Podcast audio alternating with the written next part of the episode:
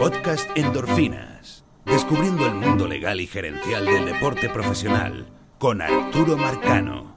Bienvenidos a un nuevo capítulo, episodio o dosis de endorfinas. Esta dosis la estamos grabando un 20 de julio a las 4 y 14 de la tarde. Y está relacionada con una noticia que salió en The Athletic sobre la posible reelección de Rod Manfred como comisionado de MLB. Y antes de entrar en detalles acerca de ese tema, que es un tema, el tema de los comisionados, un tema que hemos tocado con mucha frecuencia en el podcast, vamos a agradecerles de nuevo por la audiencia y por todo el apoyo eh, a este podcast. Y bueno, no, no ha salido con la, con la frecuencia que, que yo quiero que salga, porque bueno, estamos aquí en esta casa en vacaciones de verano y hay una cantidad de actividades. De hecho, la semana que viene vamos a hacer un viaje por tierra por varias ciudades de Estados Unidos y eh, eh, Chicago, Detroit, Milwaukee, Cincinnati. Vamos a ir a, a los estadios. Y en Chicago vamos a ir a la convención de memorabilia que hacen todos los años en distintas partes. Este año le tocó a Chicago. Nosotros hemos ido Atlantic City, a Chicago, a Cleveland, de, de los que recuerdo. Y realmente eso es una, es una convención increíble. Ahí hay. uno puede pasar dos o tres días y no, no tiene tiempo de revisar todos los eh, stands con ya sea tarjetas, barajitas, postales, como, como le digan en cada uno de los países o memorabilia de distintos tipos, desde libros firmados, uniformes, bates, pero no solamente de béisbol, también de boxeo, de fútbol americano. Y además ahorita en, Chicago hay una lista enorme de, personalidades que van a firmar autógrafos. Y realmente es una, gran experiencia.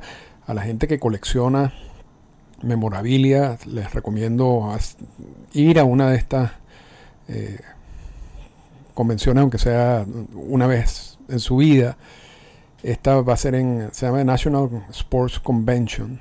Lo pueden buscar en, online, en, en, internet. Y van a conseguir toda la información sobre, sobre esta, esta actividad. Entonces eso va a ser la semana que viene y vamos a estar, entre otras cosas, viajando. Así que posiblemente este sea el, podcast que voy a grabar y después mm, dos semanas sin podcast porque no, no voy a estar. Eh, aquí en, Toronto. Pero bueno, volviendo, y, hay otro tema que quizás lo, vamos a ir guardando poco a poco, aunque lo hemos mencionado, y es que se empieza también a como que a conformar ya la, versión del, de la MLBPA y de la, del sindicato de jugadores de grandes ligas, pero ya con la incorporación de los representantes de, las ligas menores, de los jugadores representantes de, de las ligas menores y, eso, por supuesto, ha, subido en números considerables la cantidad de personas que, que trabajan o que van a participar en ese tipo de ejercicios y de actividades dentro del sindicato. Y yo creo que eso va a generar, y lo, dijimos cuando, cuando fue la creación, cuando fue la incorporación de, las ligas menores en, al sindicato de grandes ligas, va a generar una cantidad de retos, ¿no? de, de, cómo se va a manejar el sindicato de esa manera. Porque nunca, lo, nunca ha sido así. El sindicato siempre ha representado solamente a los jugadores de roster de 40.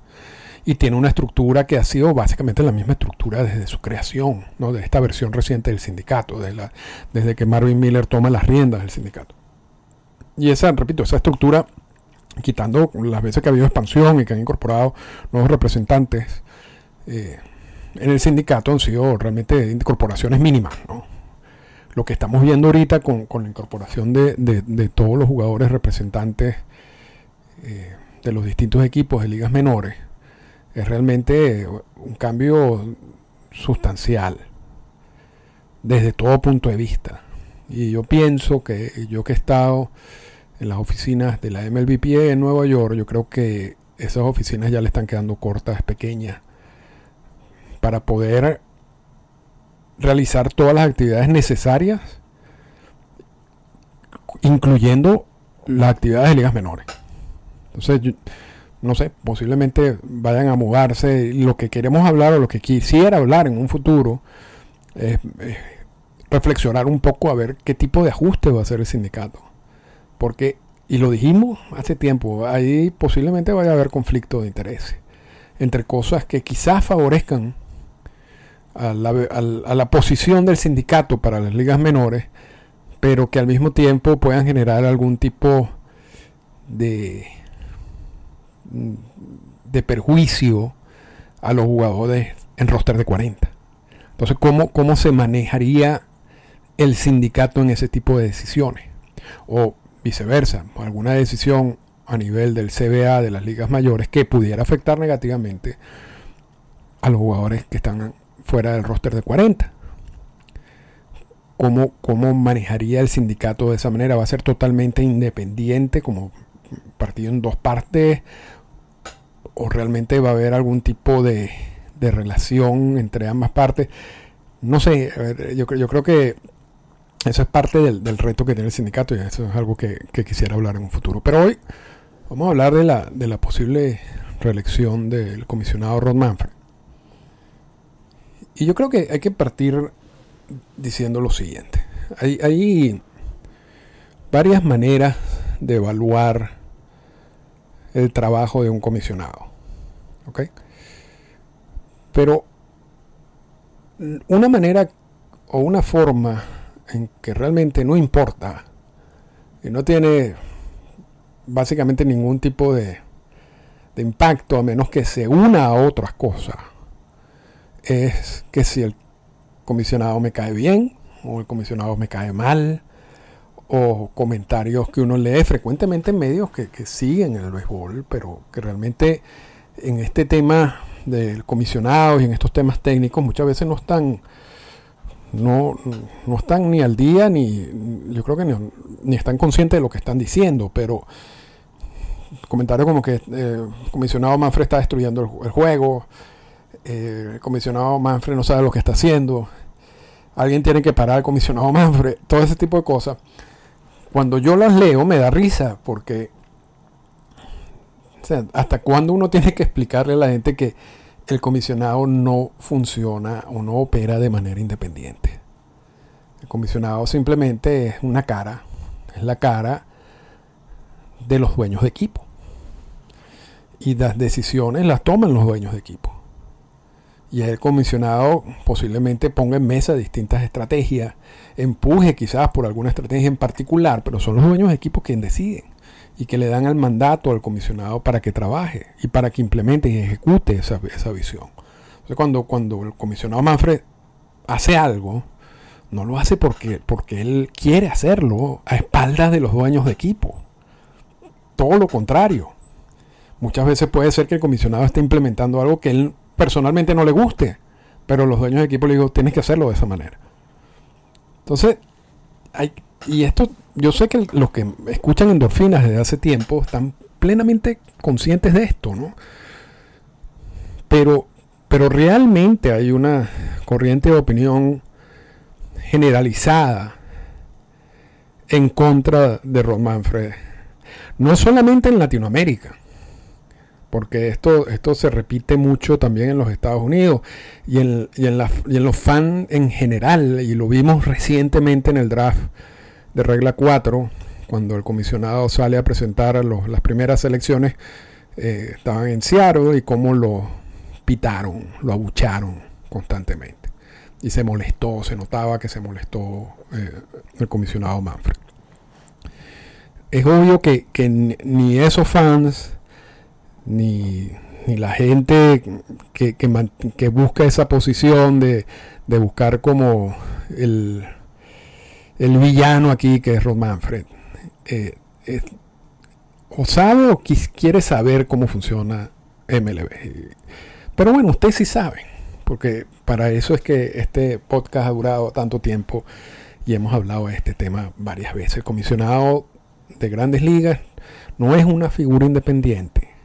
Nunca lo ha sido. Quizás yo, el juez Landy, el primer comisionado sí tuvo esos poderes independientes luego de esa experiencia. Esto lo, hemos hablado en el ciclo del comisionado, que les recomiendo que vuelvan a escuchar. Luego de esa primera experiencia, los dueños de equipo empezaron a limitar la figura del comisionado. Y, eso ha sido así históricamente. Y hemos visto como dependiendo de las necesidades de MLB, no voy a hacer que una, revisión histórica, pero vamos, vamos a, dar unos ciertos datos para que, para que pueda unirse con el comentario que voy a hacer a continuación. Dependiendo de las necesidades que tiene MLB, se eligen un, determinado tipo de comisionado. Cuando se eligió a Landy se necesitaba una persona fuerte que luchara contra el mundo de lo, que estaba pasando con lo de las apuestas y, y poner orden, si se quiere. Luego de eso se buscó un comisionado que tuviera buenos contactos con Washington y ahí estaba Happy Chandler para, tratar de mantener ese monopolio que tenían luego de la decisión de la Corte Suprema de Justicia de Federal Béisbol. Posteriormente, si se quiere, la, figura del, del comisionado una, fue una figura bajo dominio total, si se quiere, de los dueños de equipo, con poca influencia en sí. Luego llegamos a Bobby Kuhn, y que, que, son años más complicados porque ya ahí se crea el sindicato, ya Marvin Miller trabaja para el sindicato, ya se empiezan a negociar los convenios laborales. Entonces ya la figura de comisionado tiene otras funciones y tiene otro rol. Y ya no era un rol simplemente hasta cierto punto simbólico, bajo la comilla, entre comillas, la idea de que estaba protegiendo los mejores intereses del juego, sino ya esta es una figura más técnica. Ya tiene que sentarse a negociar un convenio laboral que poco a poco va agarrando fuerza y que poco a poco va siendo lo que es la columna vertebral de la relación, por supuesto, de MLB y el sindicato.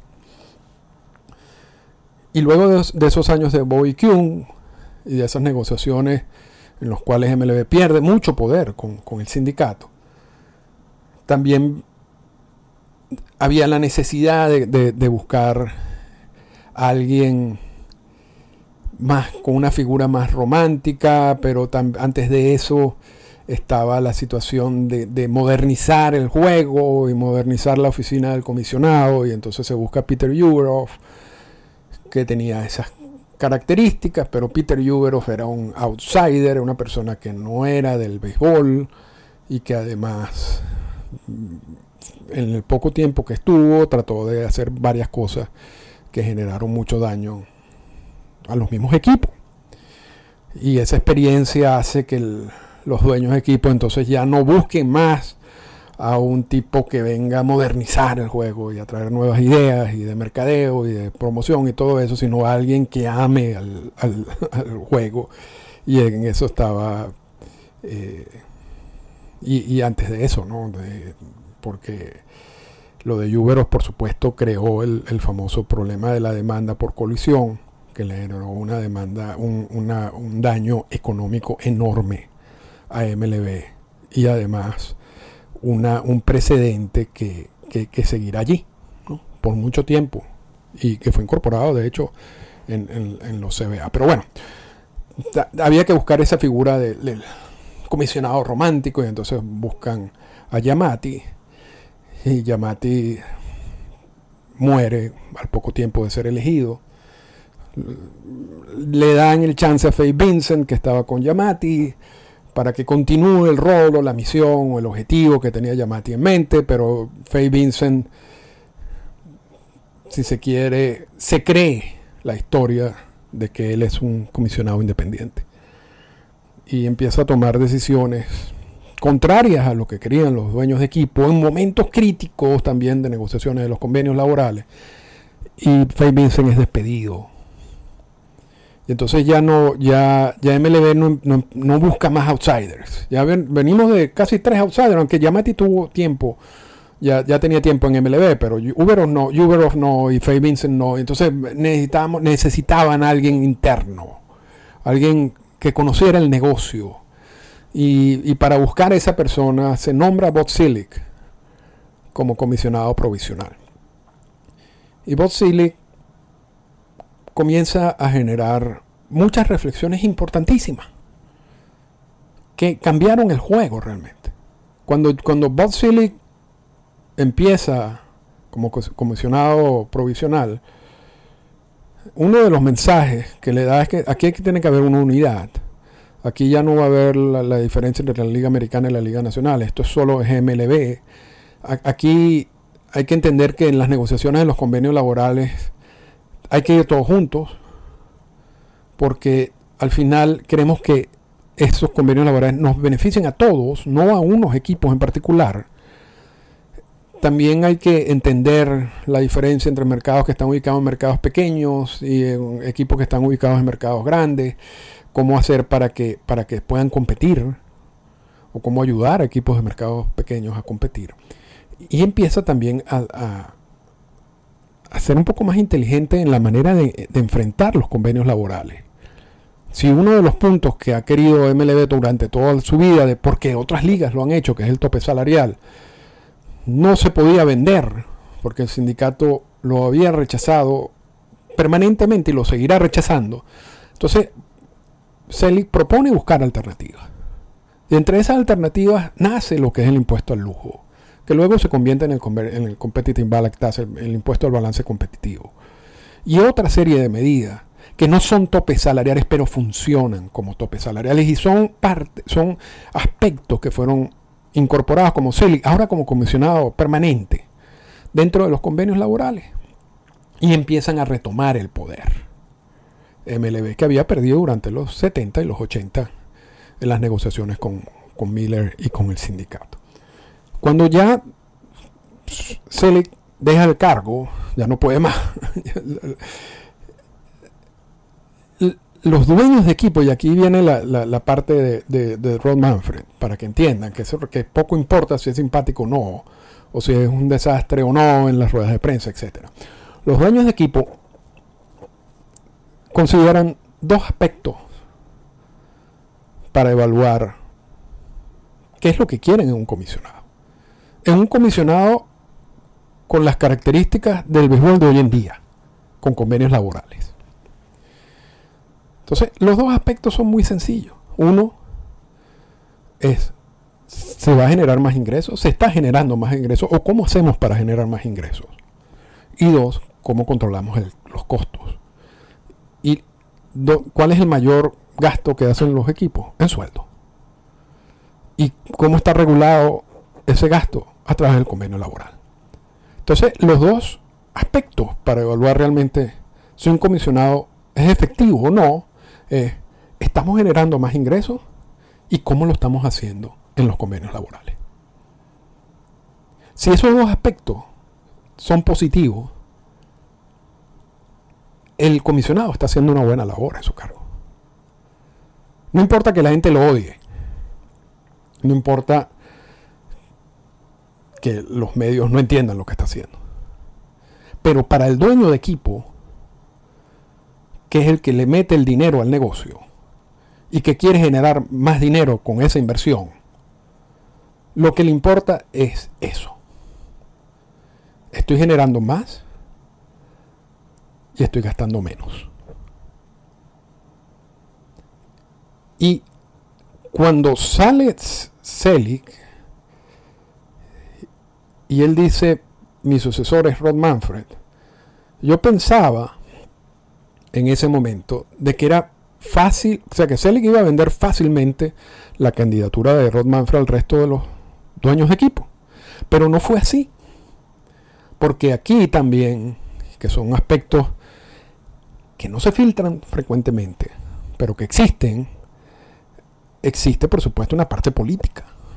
Aquí hay, muchos dueños de equipos que apoyaron a Selig y hay otros, había otro grupo de equipos que no le gustaba para nada a Bob Selig. Y cuando Selig propone a Manfred, había un grupo de, dueños de equipos que no le gustaba a Rod Manfred. Y esa primera elección como comisionado, donde necesitaba las tres cuartas partes de los votos, no fue fácil. Hubo varias rondas de, de votación. Pero una vez que llega Manfred y es nombrado como comisionado, era obvio que uno de los aspectos fundamentales una de, las banderas que, elevaba Rod Manfred para decir yo soy el candidato ideal es su experiencia en las negociaciones de los convenios laborales y el éxito que tuvo negociando los convenios laborales en los años de post Y una de las de esas propuestas es hay que poner a alguien, hay que tener a alguien que maneje este, este sistema, estas negociaciones. Porque eso es uno de los dos aspectos fundamentales de todo esto. Si nosotros tenemos malos convenios laborales que nos implican que vamos a, gastar mucho dinero, mucho más del que nosotros queramos en, en, salarios, por ejemplo, lo que va a disminuir nuestros, nuestras ganancias, realmente no nos conviene. Nos conviene seguir en el mismo camino que, ya tenemos en dos o tres convenios laborales, de, de buscar un con mayor control de, ese, de esa inversión en salario. Y si hay alguien que tenía experiencia en eso, es Ron Manfred. Entonces, Manfred es elegido y luego es reelegido con la misma bandera, porque venía un proceso de negociación del convenio laboral que sabíamos iba a ser conflictivo, que fue el último. Porque ya ese último, en, esa última negociación del convenio laboral, ya el sindicato se había dado cuenta de lo que estaba pasando. Lo que no se había dado cuenta antes. Pero se dio cuenta tarde. Y ya mucha de esa estructura en los convenios laborales, tú no la podías sacar de un convenio laboral a otro. Pero igual, igual era importante tener a alguien como Rod Manfred en esa negociación clave. Y de nuevo, aun cuando el sindicato fue mejor preparado para la última negociación. Yo creo que lograron ciertos aspectos positivos en esa última negociación. Un análisis completo del convenio laboral nos dice que sigue estando la misma estructura que creó Boxilli inicialmente y que se fue consolidando convenio laboral tras convenio laboral. Pero esa, esa negociación clave la tenía que hacer Ron Manfred. Tú no podías elegir a otro, decir no, no te vamos a reelegir en ese momento, vamos a buscar un nuevo comisionado que se encargue de esta negociación, de, uno de los convenios laborales más importantes en la historia de los convenios laborales. O sea, era, independientemente de lo que hubiera hecho Manfred antes de la última negociación de los convenios laborales, él iba a negociar ese convenio laboral. No había alternativa a Ron Manfred lo que está pasando ahora es un poco distinto. Porque si uno se pone a pensar, ya esta última negociación del convenio laboral nos parece claro el buen trabajo que hizo MLB por tantos años no va a ser fácil de sacarlo de raíz como, como quiere el sindicato y el sindicato está consciente de eso. Y ya hay gente dentro de la oficina del comisionado que ha venido trabajando en, las, últimas negociaciones de los convenios laborales. El abogado, por supuesto, principal de MLB, otras personas que trabajan en la oficina del comisionado. Entonces hay gente que puede ya seguir el trabajo que, se, que, inició Selig y que continuó Manfred. Sin embargo, eso lo digo porque así como en la última reelección, uno podía, yo podía asegurar un 100% de que Manfred iba a ser reelegido, independientemente de cualquier cosa. En esta reelección, quizás puede ser, y lo hago como un argumento académico, pudiera ser que algunos equipos ya no quieran más a Manfred y quieran, como ha pasado históricamente, un comisionado con otro perfil. Así como Manfred no ha sido muy bien con el trato con la prensa, quizás un perfil de un comisionado que tenga una mejor relación con los medios, que pueda vender mejor lo que está haciendo MLB. Y eso lo digo porque históricamente ha sido así. los defectos de un comisionado terminan siendo como los aspectos a buscar en el nuevo candidato del, a, comisionado. Y, y, en este caso, por supuesto, si se quiere decir el defecto principal de Manfred ha sido esa relación con los medios. Pero The Athletic dice que, de acuerdo con, información que maneja Ivan Drelich y que uno, y que yo confío plenamente, porque realmente una persona seria, que en, ese proceso que está incorporado, por cierto, en, la constitución de las grandes ligas, que regula la, relación entre los dueños de equipo y la figura del comisionado, por supuesto, y vamos a decir que en la sección 8 y 9 de la constitución de las grandes ligas, hay un proceso particular de reelección que se inicia 18 meses antes de que el contrato del comisionado expire o acabe y termina nueve meses antes de que, de que termine también ese, ese acuerdo. O sea, va a tener nueve meses a partir ya y eso ya está activo, de acuerdo con el contrato de Rod Manfred, para que él se reelija. Y en ese proceso de reelección solamente necesita la mayoría simple de los votos, o sea, la, la mitad más uno. Y si logra la mitad más uno, entonces es reelegido. Y por cierto, hay una modificación en la constitución de las grandes ligas en ese aspecto. La, versión previa, que, también la tengo, tiene una... Eh, lo, de los meses es distinto. Lo de la votación es igual, lo de la reelección. Entonces, en este momento, si Rod Manfred tiene el voto de la mitad de los equipos más uno, va a ser reelegido en su cargo. Y según lo que dice Ivan Drelich, si los tiene. Entonces vamos a ver la reelección de Ron Manfred. ¿Qué pasa? Y, esto ya es, un, caso de laboratorio, pero es interesante también analizarlo, porque además es como un poquito como extraño, ¿no? ¿Qué pasa si no tiene el apoyo de la mitad más uno? Y, y vence esta ventana de reelección. Es posible entonces que, que Manfred se lance candidato a comisionado. Y en ese caso necesitaría, necesitaría las tres cuartas partes de los votos de los equipos.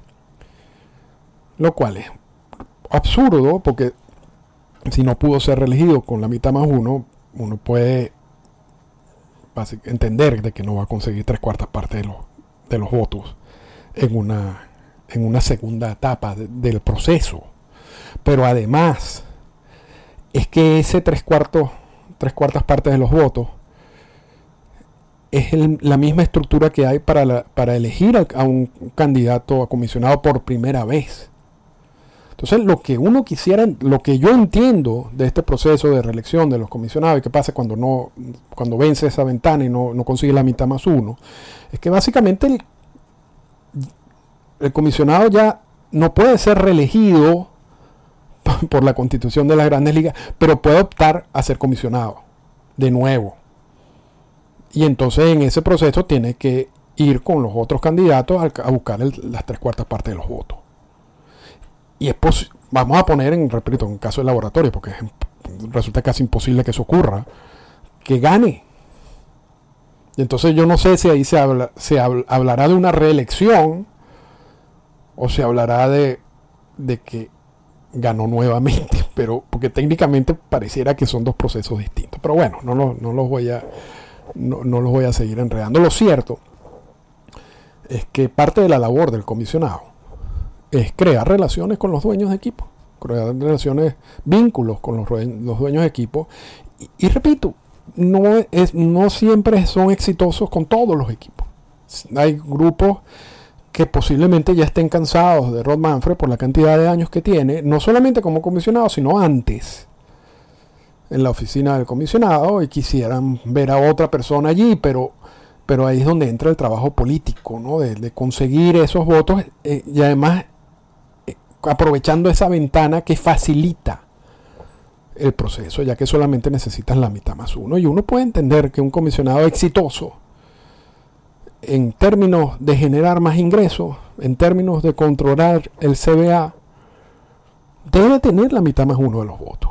Y, y, y, Ron Manfred ha sido exitoso en su cargo. y, lo, lo, y lo quieren entender algunos o no. Y pareciera de que, según lo que dice Drelich y lo que, lo que se filtra, que eso va a ser así. Ahora, también incluí en las reflexiones de hoy cómo de repente si eso no es así, porque resulta que está mala la información, existen razones para poder entender que MLB busque otro candidato con otro perfil. Pero pareciera que no. Y no tienen, repito, no tiene nada que ver con que si es antipático o simpático, o si está destruyendo el juego o no. Tiene que ver con qué está haciendo para abrir nuevos mercados, qué está haciendo para incorporar gente que no veía el juego, qué está haciendo para salir de procesos difíciles. Les tocó la temporada del COVID, le tocó ahorita un año en donde una compañía que compró los derechos locales de transmisión fue a la quiebra y ha tenido que asumir varias de esas transmisiones locales. Le ha, tocado la transformación de lo que era la, la, manera tradicional de vender los derechos de transmisión con el streaming y todo ese proceso, todo ese proceso, yo creo que MLB en comparación con las otras ligas ha estado a la vanguardia. Y, parte de esas decisiones, todas las ligas tienen cambio y se adaptan. Buscan generar un producto más atractivo que le genere más dinero. Y muchas de esas decisiones que ha tomado Ron Manfred, el famoso cronómetro este año y todo ese tipo de cosas que ha recibido, que ha sido crucificado mil veces por todo ese tipo de, de decisiones, al final le ha salido bien. Porque esos son los factores realmente a considerar a la hora de evaluar un comisionado. Y las negociaciones de los convenios laborales, como hemos dicho anteriormente, han sido exitosos en todas, en todas las negociaciones, desde que Manfred era el abogado de MLB y en sus años de comisionado. Entonces, no me sorprende que la mitad de los equipos, más de la mitad de los equipos, quieran seguir con Rod Manfred a la cabeza de la oficina del comisionado. Y yo creo que sí sería su último, su último término. Y ya mucha de esta gente que está trabajando hoy en día en la oficina del comisionado quizás sean las mismas personas que asumirán las riendas de esa oficina en 5 o 10 años, dependiendo de, cuál, cuál será el término de la reelección. O repito, y, basándonos en los aspectos históricos de MLB, busquen un candidato que sea lo opuesto a Ron Manfred, que tenga la fortaleza, que, en, en dado caso contrasten con las debilidades del comisionado actual y seguramente ese nuevo candidato tendrá otras debilidades y eso generará un nuevo perfil para el siguiente candidato. Eso ha sido básicamente la historia de los candidatos de MLB. Así que ya nos extendimos más de la cuenta. Les agradezco muchísimo la, la atención. Les agradezco mucho, por favor, que, que promuevan como puedan el podcast y nos escucharemos pronto. Esta fue una presentación del podcast Endorfinas. Para comunicarse con nosotros, escríbanos a las siguientes cuentas en Twitter. Arroba Arturo Marcano y arroba Endorfinas Radio.